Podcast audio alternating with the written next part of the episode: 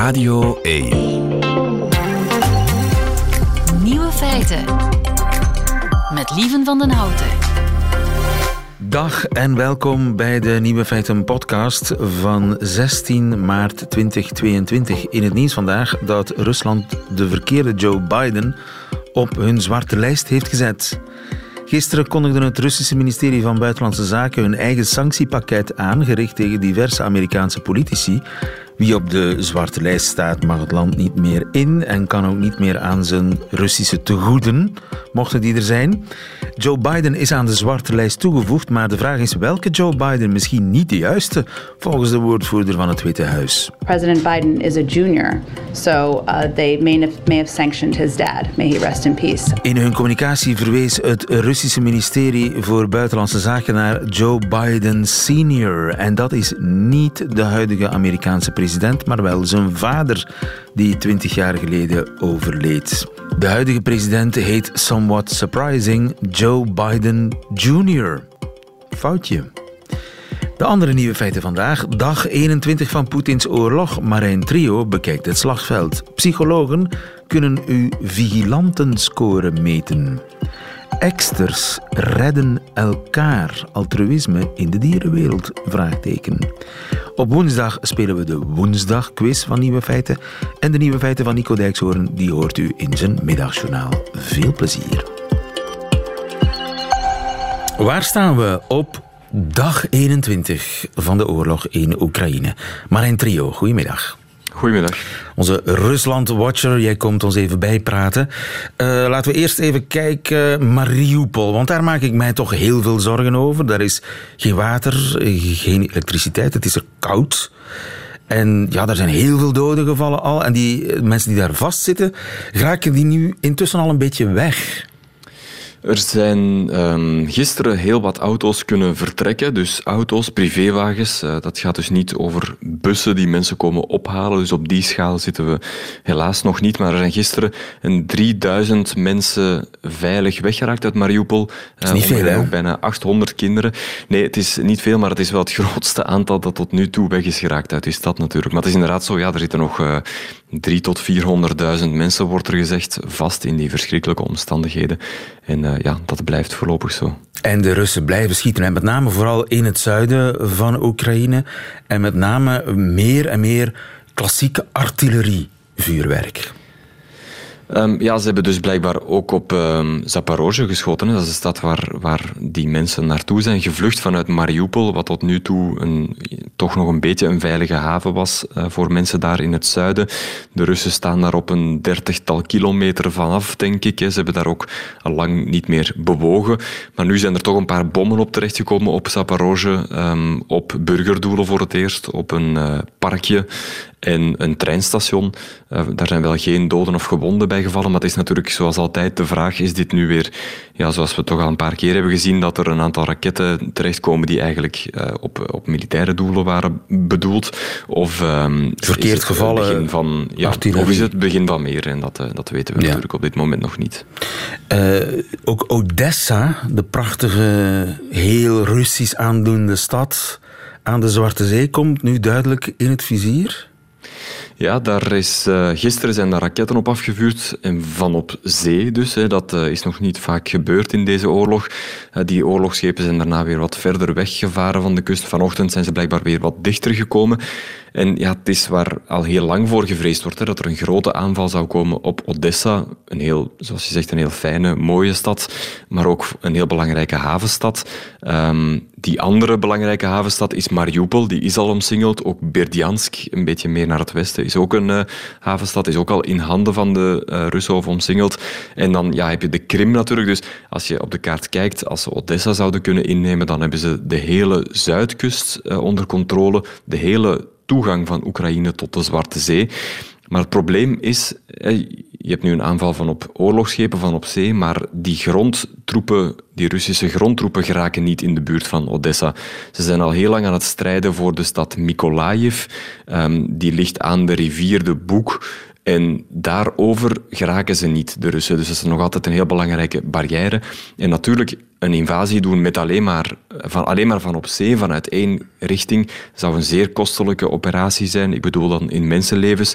Dus is uh, allicht niet wenselijk. Dus ze wachten, vermoed ik, toch nog op die grondtroepen die dan Mykolaiv zouden innemen en verder gaan naar Odessa om dan echt een groot offensief uh, te beginnen. Ja, en om dan des te sterker aan die onderhandelingstafel te gaan zitten van wij hebben het hele zuiden al onder controle. Ja. Dat is eigenlijk ja. het plan. Ja, het plan, een van de plannen. Uh, niemand die het weet. Het is, in het zuiden is eigenlijk de enige plek waar ze echt wat vooruitgang boeken, de Russen. Voor de rest, dat zei de, het Oekraïnse leger vandaag ook nog, schiet het echt niet op. Winnen ze geen terrein. Er vliegen natuurlijk heel de tijd raketten uh, heen en weer. Volgens de Oekraïners komt twee derde daarvan al op burgerdoelen terecht. Uh, kunnen we niet verifiëren, maar het is duidelijk dat er veel burgerslachtoffers vallen. niet alleen in Mariupol, ook in Kiev, ook in Kharkov en op andere plaatsen. Um, maar ja, wat is het eindspel van Poetin? Niemand die het weet. Um, maar ondertussen wordt er onderhandeld en wordt er gepraat. Dat wel. En Lavrov, de buitenlandminister, die zegt ja, compromis is mogelijk hoor.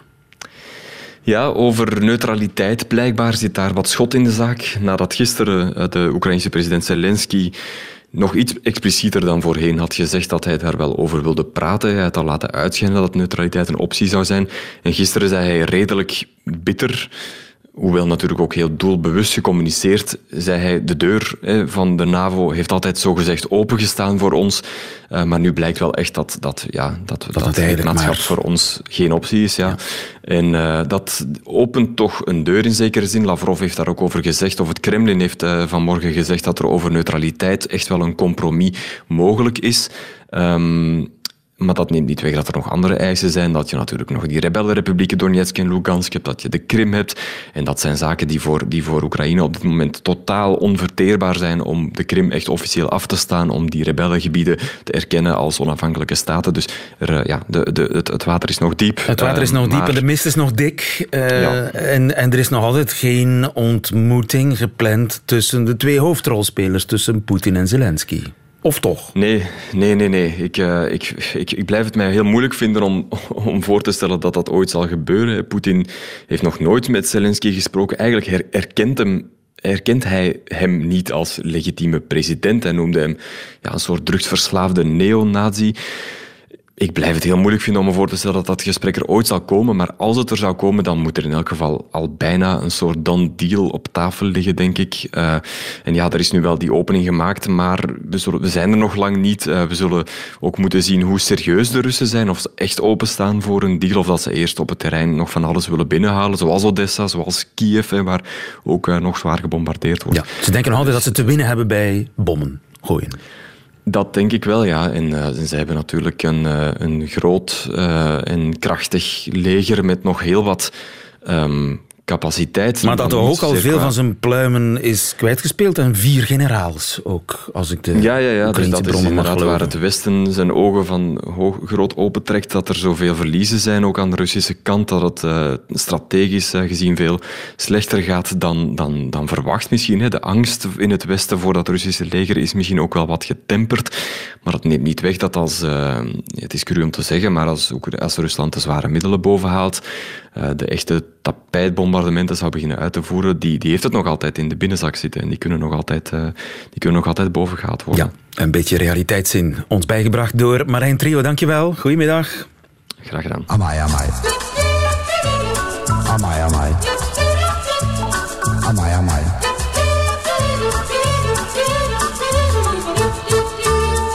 Feiten. Heeft u ooit gehoord van vigilantisme? Vigilantisme, ik had er ook nog nooit uh, van gehoord. Het schijnt iets nieuws te zijn in psychologenkringen. Sommige mensen zijn vigilant. Tom Bekkers, goedemiddag. Goedemiddag, lieven. Je bent professor cognitieve psychologie uh, aan de Universiteit van Leuven. Het zijn collega's van jou van diverse gerenommeerde universiteiten wereldwijd die een checklist hebben gemaakt om te bepalen of iemand vigilant is. Is dat een ziekte? Nee, dat is, uh, dat is geen ziekte. Uh, het gaat eigenlijk over een soort van uh, zelfbenoemde bewakers van de maatschappelijke regels en orde. Dus sommige mensen meten zichzelf die rol aan, meten zichzelf die identiteit aan om alles uh, netjes in de gaten te houden en te zorgen dat er niemand over de schreef gaat. En als dat toch gebeurt, om uh, dat op gepaste wijze te bestraffen. Dat zijn mensen die uh, heel graag andere mensen controleren en straffen. Ja. Is dat een kwestie van keuze? Ja, dus het, het is, misschien moeten we het niet echt een persoonlijkheid noemen, in die zin dat het zeker minder rigide, minder vast is dan, dan echte persoonlijkheidsfactoren. Iemand die heel erg neurotisch is bijvoorbeeld, die kan daar zelf vaak niet zo heel veel aan doen. En dat is iets waar je niet zomaar voor kiest. Maar zo'n um, zo'n rol van vigilante is inderdaad meer iets dat mensen zichzelf aanmeten. Een identiteit. Een identiteit eigenlijk, waar je misschien deels voor kiest, deels meegeboren bent, zoiets. Goh, of meegeboren, bent is misschien veel gezegd, maar uh, het, het, wordt na verloop van tijd uh, kan het wel iets, iets heel, heel erg van jezelf worden, zodat je het inderdaad uh, zonder nadenken doet um, en, en op, op alle domeinen van het leven. Ja, doe mij een beetje denken aan In de Gloria. Herinner u Frank Fokketijn, lid van de Burgerwacht, die snelheidsovertreders zelf noteerde en doorgaf aan de politie? Ik heb hem, ik heb hem, ik heb hem. Dat toestel wordt hier door de politie gezet, maar eigenlijk wordt daar niks mee gedaan. Dus ik noteer de nummerplaat en de desbetreffende snelheid. En die lijsten bezorg ik dan aan het politiekorps. Ik heb tijd, ik ben bereid. Terug zo opvallend mogelijk. Jammer dat ik de beelden niet kan bijtonen. Ik heb tijd en ik ben bereid. Frank Fokketijn, onsterfelijk in de Gloria als uh, lid van de Burgerwacht. Zijn het van die mensen die heel graag lid zijn van de Burgerwacht? Ja, tuurlijk, ja. Maar dus wat erbij komt bij die vigilante is... Frank Fokketijn was, was uh, misschien geen echte vigilante, want wat erbij hoort is dat je niet alleen heel erg waakzaam bent en alles gezien hebt dat er op straat gebeurt, elke overtreding in de smiezen hebt, maar dat je ook bereid bent om uh, zelf het recht in handen te nemen om te zorgen dat rechtvaardigheid zal zegevieren. Ja? Juist, ja, dus, dus wat ik net liet horen is eigenlijk geen echte vigilant. Dat is gewoon een oppassende burger, want hij geeft alles door aan de politie. Een echte vigilant, die, die gaat uh, er zelf achteraan, die gaat het recht in eigen handen nemen.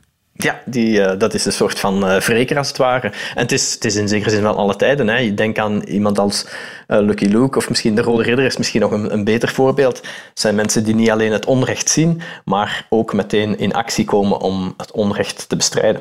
Zijn het mensen die je bij de politie wil hebben? Moet je ze een politiepet opzetten? Goh, niet, niet noodzakelijk, want ehm, wat er ook bij komt, is dat bij het bij het afdwingen van, van het recht ze het niet per se heel nauw nemen met de regels van de rechtspraak. Ja?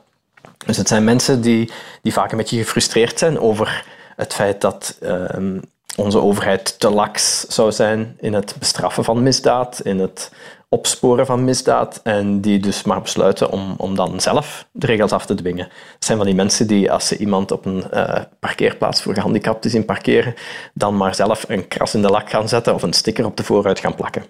Oké, het zijn mensen die achter Mark van Randst gaan. Ja, ook, bijvoorbeeld. Dus het zijn eigenlijk... Of, of, uh, of een paar jaar geleden de pedofiele jagers die zelf op zoek gingen naar pedofielen en, die, en de identiteiten daarvan dan publiek maakten. Eh, wat maakt dat iemand vigilant wordt? Hebben we daar enig idee van? Goh, uh, dat is een goede vraag. Eén ehm, voedingsbodem is dus wel, blijkt uit onderzoek, dat um, mensen moeten de indruk hebben dat, dat het maatschappelijke systeem, de regels, de rechtsorde, dat die onder druk staat. En bovendien dus ook nog de indruk hebben dat uh, de, de autoriteiten te weinig doen of machteloos zijn om het recht te doen zegevieren. De combinatie van die twee is een voedingsbodem. Maar misschien zijn het ook mensen die zelf weinig gehoord worden, zich weinig gerespecteerd voelen. Zou dat kunnen? Um, nee. Uh, dus de mensen die zichzelf die identiteit aanmeten, zijn vaak mensen die ook door anderen worden gepercipieerd als mensen die alles gezien hebben en, en die zorgen dat mensen niet straffeloos wegkomen met overtredingen, maar worden wel beschouwd als, als uh, sociaal voelend eigenlijk over het algemeen. Dus onze perceptie van dat soort van mensen is over het algemeen niet altijd zo negatief. Oké, maar ze zijn wel gevaarlijk. Ze zijn potentieel wel gevaarlijk, omdat ze zich dus eigenlijk. Omdat ze hun eigen wetten stellen. Ja, omdat ze hun eigen wetten stellen. En, en dat is ook echt heel kenmerkend voor die vigilantes, um, ze vinden de groep belangrijker dan het individu. Het zijn in, in zekere zin heel pro-sociale mensen. Maar als er hier en daar een onschuldig individu verpletterd wordt daardoor, dan vinden ze dat ook niet zo heel erg. Dat is uh, collateral damage. Dus het doel heiligt de middelen in dat geval. Het doel heiligt de middelen en uh, beter te snel iemand aan de schandpaal genageld en op die manier een, een, afschrik, een afschrik-effect creëren dan, uh, dan heel zorgvuldig uitzoeken of iemand wel echt schuldig is. Ja. Ja, het lijkt me dat je dat soort mensen absoluut niet bij de politie wil. Misschien wil je ze zelfs niet in machtsposities in bedrijven. Ja, um, dat, dat zou daar inderdaad een probleem kunnen worden. Dus je hebt uh, die vigilantes die kunnen binnen een organisatie uh, functioneren. Dus bijvoorbeeld, je kan die ook hebben bij de politie. Politieagenten die, die heel erg gesteld zijn op rechtvaardigheid. Dat is natuurlijk een plus voor een politieagent. Maar die vinden dat eigenlijk er met misdadigers te weinig gebeurt achteraf. En die dan ook maar zelf in hun functie het recht in eigen handen gaan nemen. Dat is natuurlijk absoluut niet handig. In het leger wil je dat soort van mensen ook niet hebben. Ja. Um, maar ze kunnen ook buiten organisaties optreden. En dan heb je er natuurlijk veel minder vat op. Ja. Uh, kun je die op de een of andere manier heropvoeden? Oh, dat is een interessante vraag, Lieven. Dat, uh, ik weet niet of er daar al pogingen toe gedaan zijn. Ja, um, dat is nog een braakliggend terrein. Eigenlijk die checklist die nu gemaakt is, is precies om uit te maken wie dat soort persoonlijkheid of identiteit heeft. En als je als organisatie die mensen wil weren, dan is het misschien wel handig. Ik stel bijvoorbeeld hè, vast bij recrutering van uh, politie- of beveiligingsmensen, dat je weet welk vlees je in de kuip hebt. Ja, al zal er daarvoor toch nog wel wat werk moeten gebeuren, want we hebben nu wel die vragenlijst. Maar um, de vraag blijft natuurlijk, wanneer um, is een score op zo'n vragenlijst problematisch? Uh, zoals ik zeg, er zitten, er aan dat soort van vigilantes natuurlijk ook positieve kanten. Als je denkt aan een groep zoals de, de anonieme hackers van Anonymous, die, dat, die nemen ook dat soort van rol op zich. Hè. Dat zijn mensen die onrechtvaardigheid in de wereld vaststellen op een niveau, op een schaal die sowieso aan elke autoriteit ontsnapt, bijvoorbeeld. Als, je, als je vindt dat een heel land uh, zijn boekje te buiten gaat door een buurland binnen te vallen, bijvoorbeeld. En die gaan dan het recht in eigen handen nemen door te proberen de hele IT-infrastructuur van zo'n land plat te leggen. Ja, daar, daar hebben we ook wel sympathie voor vaak. Ja, en toch is het angstaanjagend. En toch is het angstaanjagend, want als, als die besluiten hun pijlen te richten op onschuldige burgers of onschuldige systemen, dan, dan staan we ook machteloos om dat een halt toe te roepen. Ja, eh, maar dus nu hebben we een instrument om eh, een score, een vigilantenscore te bepalen bij mensen. Dat in ieder geval. Tom Bekkers, dankjewel. Goedemiddag. Graag gedaan.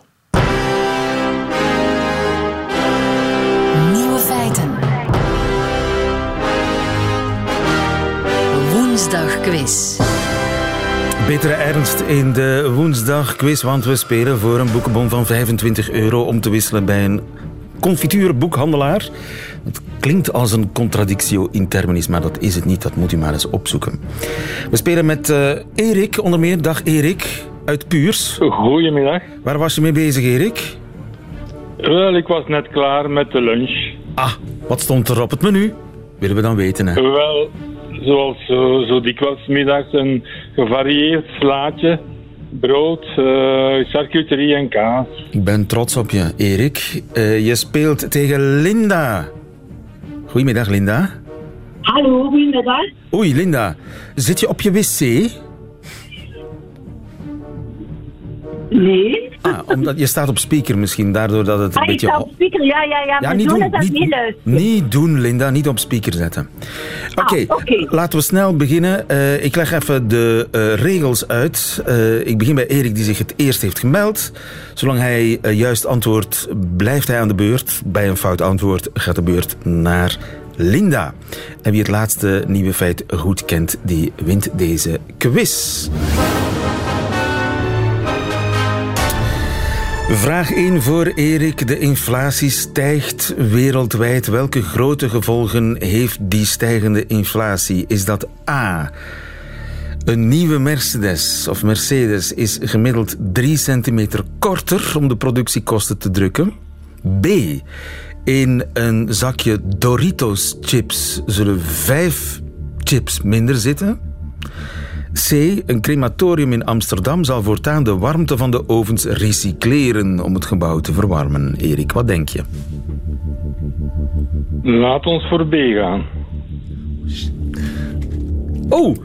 Ja. Dat is helemaal goed. Dat is helemaal goed. Helemaal goed. Dag Gilles Wijkmans, overigens. Goedemiddag. Goedemorgen zou ik bijna zeggen. Zo klonk het wel even. Snel eens ja. op zoek naar de jingle. Eh Gilles, ik had jou ook nog niet voorgesteld. Je bent de samensteller en het jurylid van eh, deze quiz. Helemaal goed, dus. Helemaal goed, inderdaad. Dus in Doritos chips zullen binnenkort vijf chips minder zitten. Ehm, dat komt door de inflatie. Doritos wil eigenlijk niet de prijs van hun chips verhogen. En de enige andere manier om dan die inflatie ja, de, kop te kunnen bieden, is om dan gewoon minder chips in een zak te doen. Dat heeft, trouw- heeft trouwens een eh, officiële naam. Shrinkflation. En het is al eerder gebeurd. In 2010 is bijvoorbeeld de Toblerone reep hè, van 200 gram naar 170 gram gegaan. Zo kan de prijs hetzelfde blijven, maar wordt het product iets kleiner. Shrinkflation. Shrinkflation. Vraag 2 voor Erik nog steeds. Ja. In februari lanceerde Donald Trump zijn sociale mediaplatform Truth Social. Zijn eerste bericht, dat zag er toen zo uit. Maak je klaar, jullie favoriete president komt snel bij jullie. Maar wat was zijn tweede bericht? A. Als ik de Russische president was geweest, had ik Oekraïne al lang veroverd. B.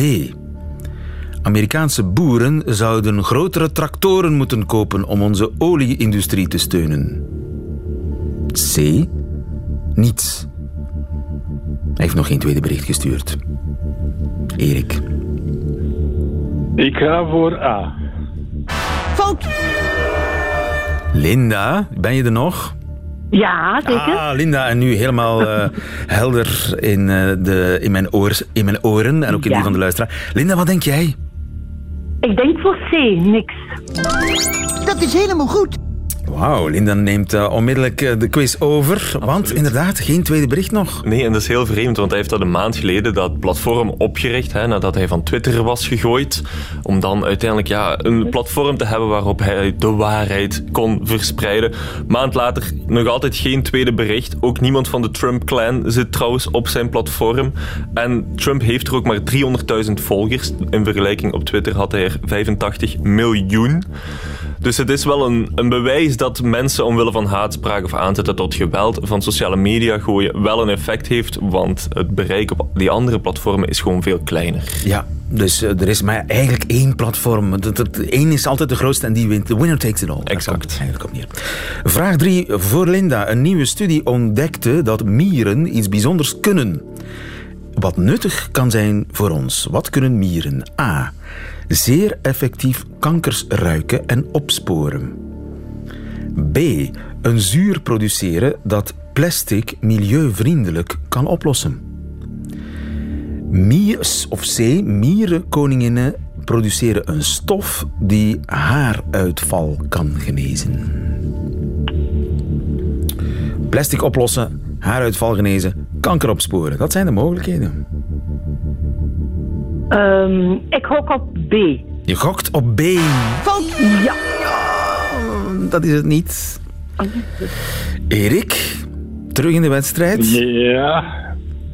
Laten we de C proberen. Fout. Ja, het lijkt een beetje tegenintuïtief dat mieren kankers kunnen ruiken, natuurlijk. Maar ze doen het. Ze doen het. Ze, kunnen, ze, ze doen het en ze kunnen het ook heel goed en heel snel leren. Eh, Kankers hebben een specifieke geur die ook door honden bijvoorbeeld kan opgepikt worden. Het probleem met honden is, die moet je daar heel lang voor trainen vooraleer die dat kunnen. Mieren kunnen dat blijkbaar volgens dit onderzoek al na 30 minuten. En dan ook nog eens verschillende soorten kankers eh, opsporen. Dus het zal nog even duren voordat er een, een mier in het eh, UZ in Brussel eh, werkzaam zal zijn, maar wie weet ooit. Ik begin jeuk te krijgen. Snel naar vraag 4. Linda, slotvraag. Als je die eh, goed hebt, dan win je deze quiz. Welk wereldrecord werd deze maand verbroken? A. Het snelst geblinddoekt een Rubik's Kubus oplossen met je voeten. B. De kleinste pizza. Een halve vierkante centimeter. C. Het hoogste theekransje. A, B of C, Linda? Nu. Ehm, C. Wow! Dat is helemaal goed. Dankjewel. Je maakte het wel spannend, Linda. Ja. Twee seconden stilte, drie seconden stilte en dan gaf ze de uppercut aan Erik Vernay. En Erik, helaas, ik moet afscheid van je nemen. Zon- Ja, dat je- is, eh, teru- terug naar de lunch met kaas en eh, vlees. Ja. Een troostlunch. Eh, helaas volgende keer beter, Erik, maar je kon niet tegen Linda op. Linda, gefeliciteerd. Het hoogste theekransje, Gilles. Op 6495 meter hoogte, op de Mount Everest. Ja. Thee drinken. Thee drinken, ja, inderdaad. Het was eigenlijk een initiatief van een Amerikaanse bergbeklimmer die het klimmen niet per se miste, maar wel het samen zijn met mede-bergbeklimmers.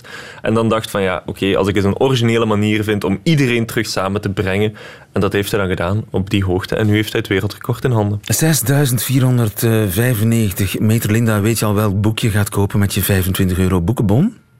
Eh, wel, het is mijn zoon zijn verjaardag binnenkort. En ik ga het bonnetje aan hem geven. Voilà. Zoals een moeder betaamt. Linda, dankjewel. En eh, ge- nogmaals, gefeliciteerd. Eh, volgende week is er weer een woensdagquiz. Nieuwe feiten. Radio 1. Een interessante mislukking. Ik herinner mij Paul Arias, jarenlang eh, theaterrecensent hier op Radio 1. Die als hij een stuk verschrikkelijk slecht vond, dan eh, sprak hij van een interessante mislukking. Paul bleef altijd heel beleefd. Een interessante mislukking. Maar in dit geval, het geval van nieuw vogelonderzoek in Australië, is de mislukking misschien ook echt interessant. Dirk Drouwlands, goedemiddag. Goedemiddag, lieve. Je bent onze huisbioloog. Wat is er mislukt?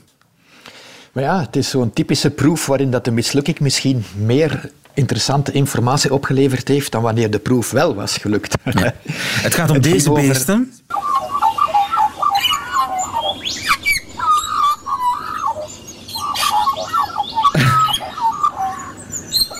Het, het- mijn auto maakt soms ook dat soort geluiden of een boerenkar. Maar wa- wat zijn dat voor vogels? Ja, dat is iets dat eh, officieel de zwartrugfluitvogel heet, maar in de volksmond de Australische ekster. Ah, een ekster. Ondanks het feit, ja, het is, weet je, het is eigenlijk niet echt een ekster. Ze behoort wel tot de grote groep van de kraaiachtigen, maar ze is vooral ekster genoemd omdat de westerse kolonisten in Australië die vogel zagen en dachten omdat er zo'n fysieke gelijkenis is, dat dat eigenlijk een soort ekster was, terwijl ze eigenlijk zich helemaal anders gedragen dan onze eksters en ook anders klinken dan onze eksters. Ze zien er een beetje uit als eksters, maar het zijn helemaal geen Voilà. eksters. Nee, En maar het zijn wel intrigerende vogels, want ze hebben een heel complex sociaal gedrag. Hè, met, met dominante mannen en, en, en vrouwen die, die eh, wel paren met dezelfde man, maar dan op een eigen territorium een nest gaan maken. En dan jongen van de vorige lichting die meehelpen met het grootbrengen van de nieuwe lichting, jongeren. En dus ze leven in groepen. het lijkt wel op de mens in de 10, 21ste 20. eeuw. Ja, voilà. Het is een, eh, het is een, een beetje complex verhaal van rondvogelen en een, en een intrigerende sociale structuur. Relatiestatus, Het is- het is ingewikkeld. Voilà. Het is een complex verhaal en wetenschappers waren nu van plan om door middel van een nieuwe technologie die ze ontwikkeld hadden, eens wat proberen meer zicht te krijgen om die complexiteit van die sociale structuur van die vogels. En daarom hadden ze een speciaal systeem met kleine zendertjes ontwikkeld dat dus informatie over die vogels kon vergaren en doorgeven. Alleen zijn die niet zo geweldig groot. En als je dus op lange termijn veel informatie wilt vergaren, moet je dus zorgen dat die zenders eh, ja, lang genoeg kunnen meegaan. En ze hadden dus een heel ingewikkeld systeem bedacht waarmee dat ze die vogels naar een voederplank konden lokken, waar dat die zenders, die batterijtjes van die zenders, automatisch terug werden opgeladen. Dus ze hadden geweldig veel geïnvesteerd in die nieuwe zendertechnologie. En dat waren eh, trackers die vasthingen aan een soort harnasje. Ja, dus die vogels krijgen die als een soort rugzakje mee. En, zo- en, en precies omdat die zenders zo lang verondersteld werden van mee te gaan, door die herlaatfunctie onder meer, hadden ze dus ook extra aandacht gehad voor die harnasjes, om ervoor te zorgen dat die zenders zo lang mogelijk aan die vogels bleven hangen. Ze konden niet uit. Daar liep het mis. Ja, ze konden er in principe niet uit. En daar liep het mis, want wat bleek, en ik vind dat dan geweldig plezant om vast te stellen dat zelfs biologen de dieren die ze bestuderen toch nog altijd onderschatten. Wat bleek? Binnen het kwartier waren die, die dieren bezig van te proberen bij elkaar die zenders eraf te halen. En zelfs dieren die geen zender om hadden, waren toch bezig met te proberen hun onfortuinlijke soortgenoten te helpen om van die ballast vanaf te geraken. Dus dat En waren dus ook. zogenaamd niet te kraken eh, rugzakjes en, en harnasjes. Heel stevig. En toch zijn ze erin geslaagd, die snowdaards, om, om die, eh, die harnasjes uit te doen met hulp van elkaar. Met Ja, snavel dat door, door eh, bijten en dat soort dingen. Ja, ja, dus binnen het kwartier was de eerste zender eraf. En na, en na drie dagen waren die dus alle vijf, want ze hadden in eerste instantie vijf vogels met zo'n zendertje uitgerust, waren die zenders er alle vijf eraf.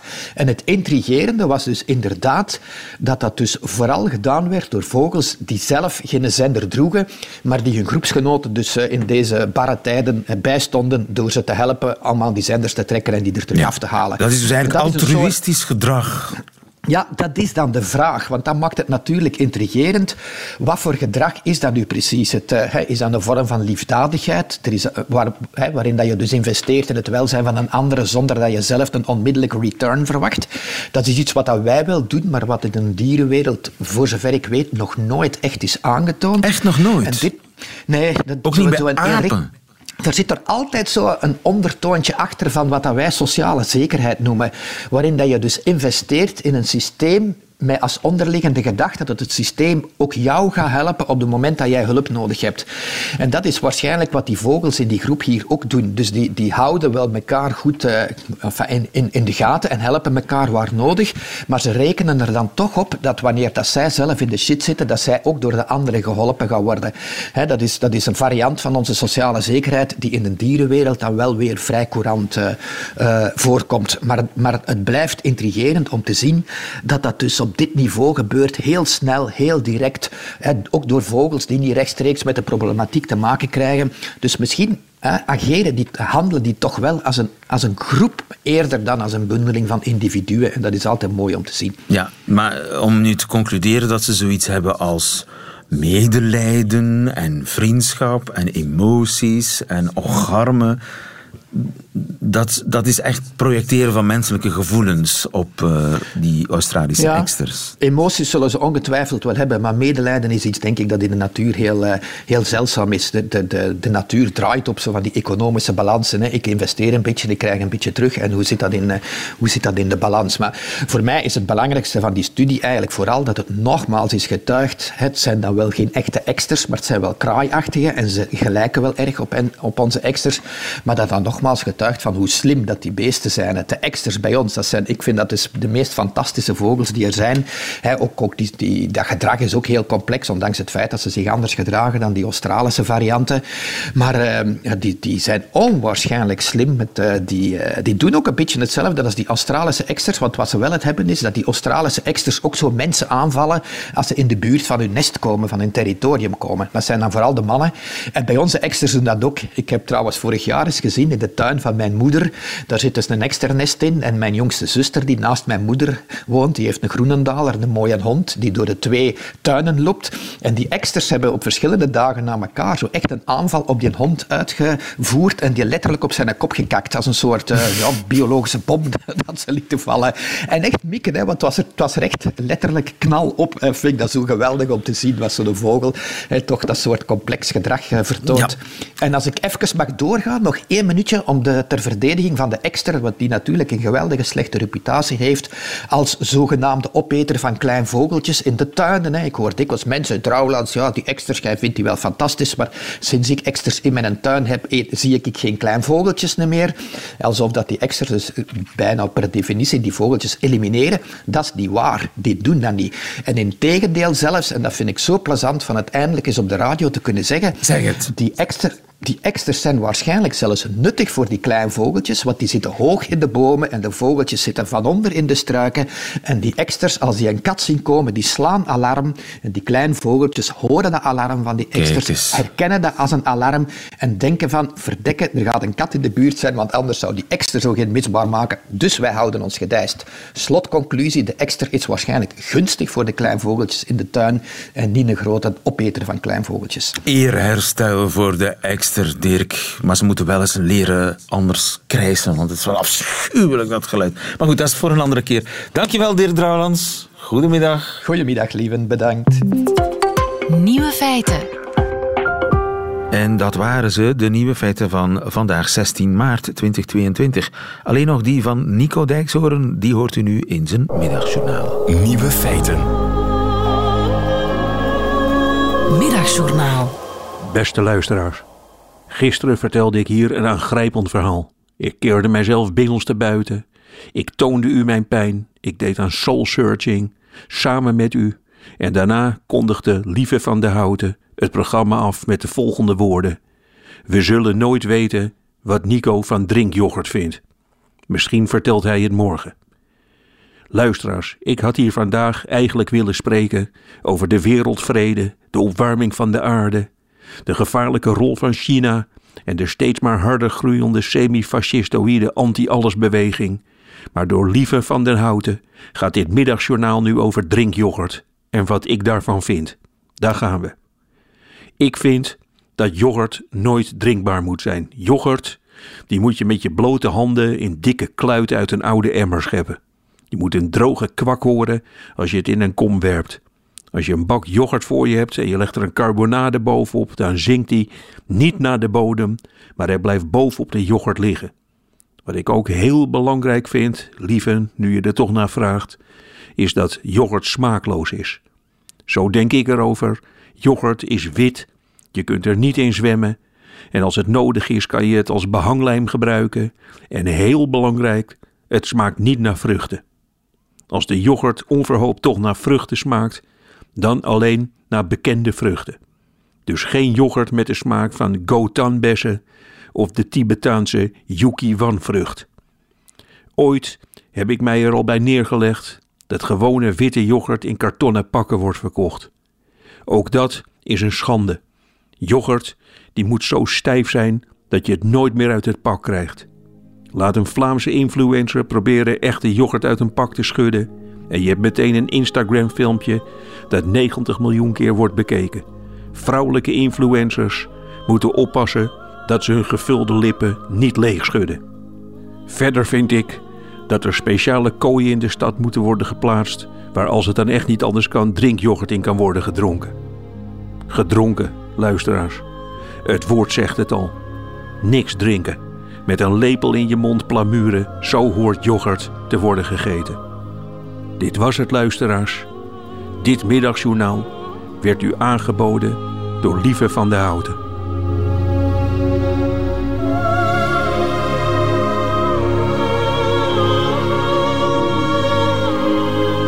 Het middagjournaal met Nico Dijkshoorn. Veel dank, Nico. Ik heb nagenot voor weken van dit middagjournaal. Einde van deze podcast hoort u liever de volledige nieuwe feiten met de muziek erbij. Dat kan natuurlijk via radio1.be, onze website, of via de Radio 1 app of live gewoon op de radio elke werkdag tussen 12 en 1. Tot een volgende keer.